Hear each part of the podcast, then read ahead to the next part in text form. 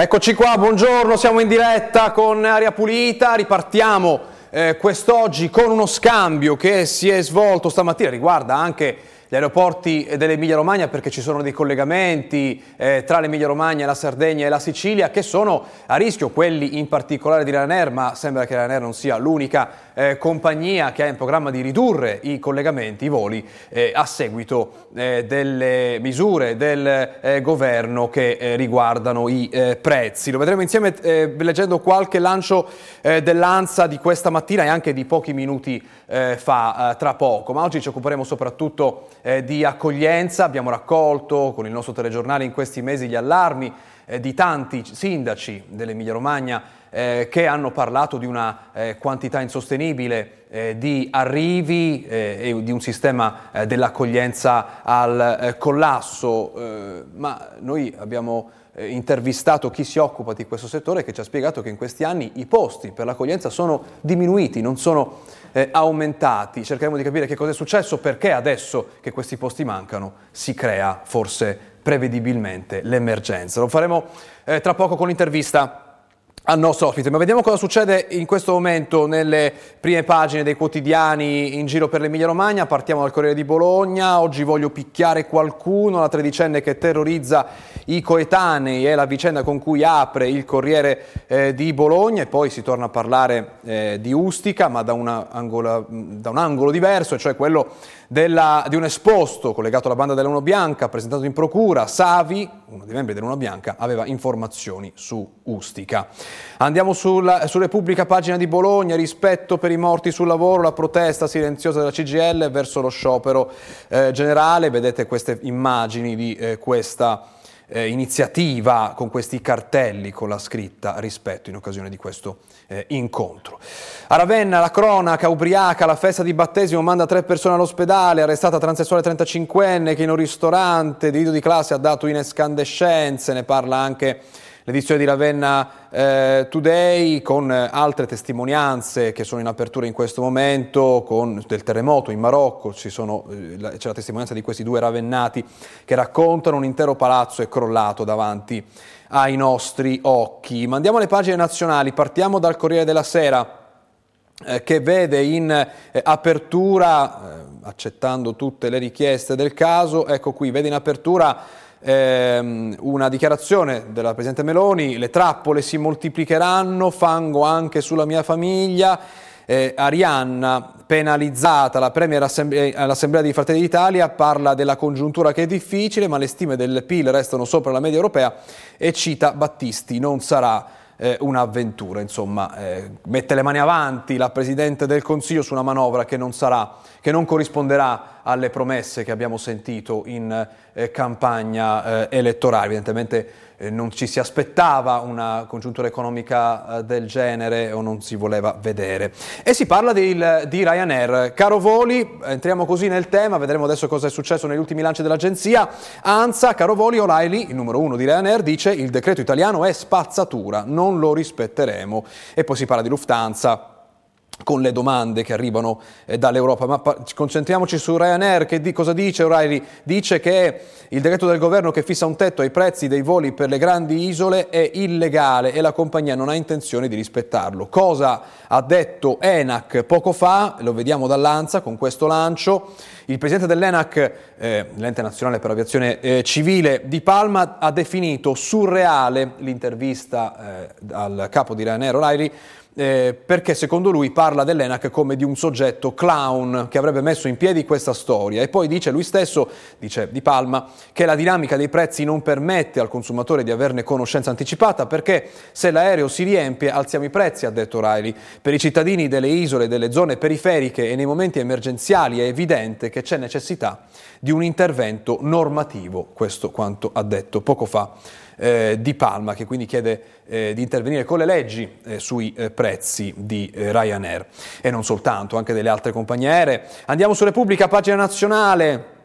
Mattarella in primo piano, notizia di apertura, dopo la tragedia di Brandizzo, lavorare non è morire, le vittime ci dimostrano che non stiamo facendo eh, abbastanza. Eh, e poi eh, si parla ancora di Vannacci, apologia di Vannacci, critica alla stampa mainstream, a parlare FOA eh, che secondo Repubblica getta la maschera della Radio Rai filo leghista. Sapete ehm, la polemica collegata a questo libro autopubblicato da questo militare che continua a rilasciare eh, interviste eh, pur giurando di non voler entrare in politica, almeno per ora.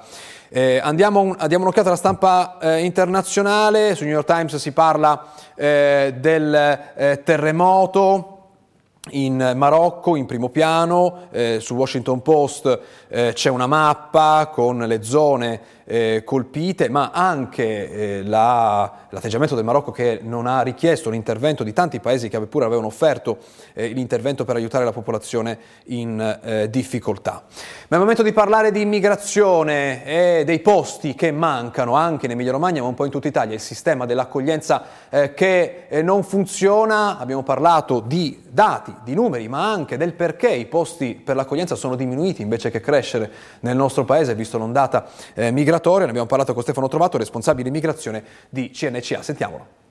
Diciamo di, che, che, di fatto gli arrivi sono, nel nostro paese hanno avuto una loro ciclicità. Eh, oggi siamo a dati che ci rimandano all'emergenza del 2016, eh, ma in questi anni comunque c'è stato un arrivo costante almeno tra i 40 e i 60 mila persone l'anno. Eh, non siamo in, in un'emergenza se, eh, se, noi avessimo mantenuto questo sistema come un sistema costante d'accoglienza. Questo, questa è la vera emergenza. Eh, oggi sappiamo che negli ultimi anni, in queste settimane, anzi sappiamo che in questi ultimi due anni abbiamo perso, diciamo dai decreti Salvini in poi, circa 40.000 posti d'accoglienza in strutture eh, straordinarie chiamate casse o SAI. Ecco, questo è, è ciò che crea un, un'emergenza oggi. Perché si persone... sono persi questi posti? Perché abbiamo perso questi posti allora, in questi le motivazioni, le motivazioni sono sostanzialmente queste. La prima è quella che appunto c'è un sistema, quello dell'accoglienza, che non è stabile e quindi chi deve anche investire minimamente, pensiamo soprattutto alle organizzazioni del terzo settore, non hanno una stabilità nel, nel, in questo servizio e quindi chiaramente una volta che finisce tendono a interrompere e quindi disdire per esempio le strutture dove accolgono le persone, parliamo soprattutto di appartamenti. Eh, per di più in Italia il problema del reperire case eh, per gli stranieri, ma non solo per gli stranieri, è un grande, un grande problema, un grandissimo problema. A questo si è aggiunta una legislazione che tendeva a eh, ridurre una parte i servizi eh, dati alle persone migranti e quindi moltissimi enti del terzo settore come appunto il coordinamento nazionale comunità d'accoglienza che rappresenta hanno tendenzialmente dismesso i servizi perché non, non si sentivano di fare solo servizi alberghieri ma chiaramente puntano a servizi di inclusione, di affiancamento delle persone, proprio di inserimento nel territorio, ma con le, le legislazioni, soprattutto con i decreti Salvini, diciamo, questo profilo è venuto a mancare e in parte viene a mancare anche con le nuove gare d'appalto. Accanto appunto a uno svuotamento di servizi c'è stato uno svuotamento anche di risorse, quindi si era passato quattro anni fa da avevamo delle, un riconoscimento pro capite pro die di circa 30 euro a 22 euro. Capite che il balzo è notevole. Quindi, Quindi la, differenza, organizz- la, differenza, col passato, adesso ci sono pochi posti per l'accoglienza e c'è un'emergenza eh, di carenza di posti, perché negli anni dai decreti Salvini in poi sempre meno soggetti in realtà hanno deciso di investire nell'accoglienza perché è un settore che ha perso i finanziamenti pubblici, un settore che è sì, stato privato di soldi. Esatto, tra l'altro non è stato incentivato neppure il sistema che oggi chiamiamo SAI, che è il servizio appunto accoglienza e integrazione, che è quello gestito direttamente dai comuni, eh, cioè con titolarità comunale, gestito dagli enti del terzo settore, che invece puntava proprio a una maggiore stabilità, stabilità con bandi anche più lunghi. Ecco, su questo il governo non ha mai investito ed è un sistema che chiaramente permetteva anche per sua conformità, per modalità di svolgimento, una maggiore integrazione delle persone. Il governo ha sempre puntato sul sistema d'accoglienza straordinario, ma questo ormai da non solo questo governo, quello Salvini, ma anche quelli passati, eh, e questo ha creato oggi una situazione per cui siamo in un'emergenza per cui i posti dove le persone possono essere allocati sono veramente pochi. Quanti posti si sono persi tra l'Emilia Romagna e Marche? Ha notizia di soggetti che hanno deciso di rinunciare a fare questo tipo di lavoro e hanno deciso di fare altro nel terzo settore? Allora, chi è, chi è rimasto diciamo, oggi, con i bandi oggi, è rimasto perché prova a dare continuità a un lavoro che c'era in passato e quindi significava anche occupazione per i propri dipendenti, significa tuttora occupazione per, per i propri dipendenti. Eh, io non ho un dato preciso eh, diciamo, regionalizzato, ma parliamo sicuramente di qualche migliaio di posti, considerando che ne abbiamo persi 40.000 eh, in tutta Italia, quindi sicuramente considerando che le Marche debbano, e l'Emilia... Ehm, raggiungono circa il 10%, 15% insieme dell'accoglienza, questo significa che noi abbiamo perso almeno 4.000 posti. E come se ne esce adesso che le gare delle prefetture vanno deserte perché eh, quello che viene offerto per l'accoglienza è una cifra troppo bassa? L'unico modo per ripartire è trovare il modo di retribuire il lavoro di queste realtà di accoglienza? Ma guardi, non è solo il tema, la retribuzione deve essere legata anche a una tipologia di servizio. Il, eh, il, governo odierno che ha fatto? Ha tagliato servizi e abbassato il livello di retribuzione.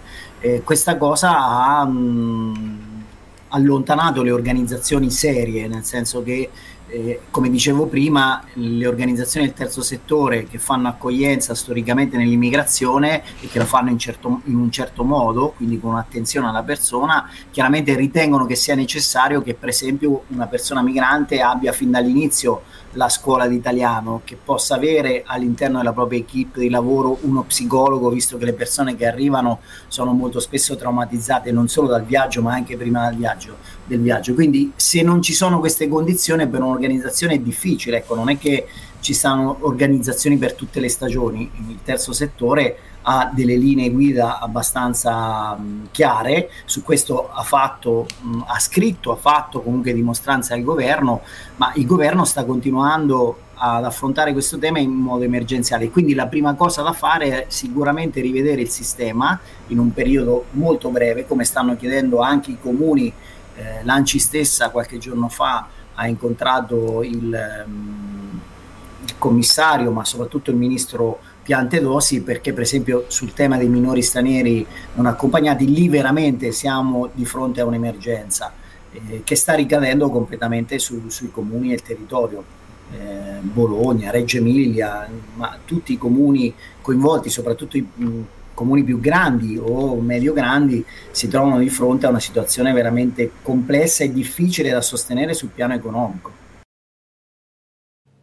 Prima della pubblicità c'è un altro colpo duro di Enac contro Ryanair, eh, il presidente di Enac contro Ryanair appena uscito sull'Anza. Nel mercato aereo, leggiamo dall'Anza, assistiamo a un fenomeno in cui si creano oligopoli, in particolare nel caso di Ryanair che ha comprato altre compagnie come Air Malta, ma anche di altri e quindi è evidente che non è più un libero mercato, ma c'è imposizione del prezzo e poca tutela del consumatore, ha detto eh, Di Palma, presidente dell'Enac, in audizione in Senato sul decreto asset. Stiamo, siamo tornati tornati ai tempi di Meridiane all'Italia in Sardegna, quindi un intervento normativo è assolutamente necessario. Ha detto è evidente che il Parlamento dovrà introdurre interventi migliorativi per evitare la censura comunitaria, imponendo la possibilità del consumatore di conoscere i prezzi in anticipo.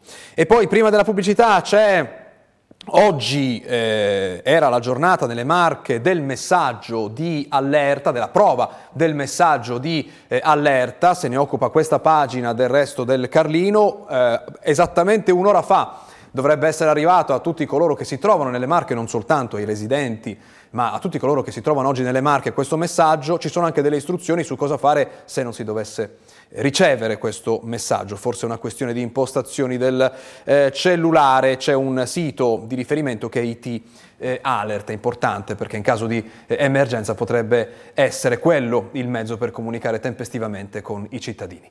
C'è la pubblicità, poi torniamo per parlare di salute fra poco.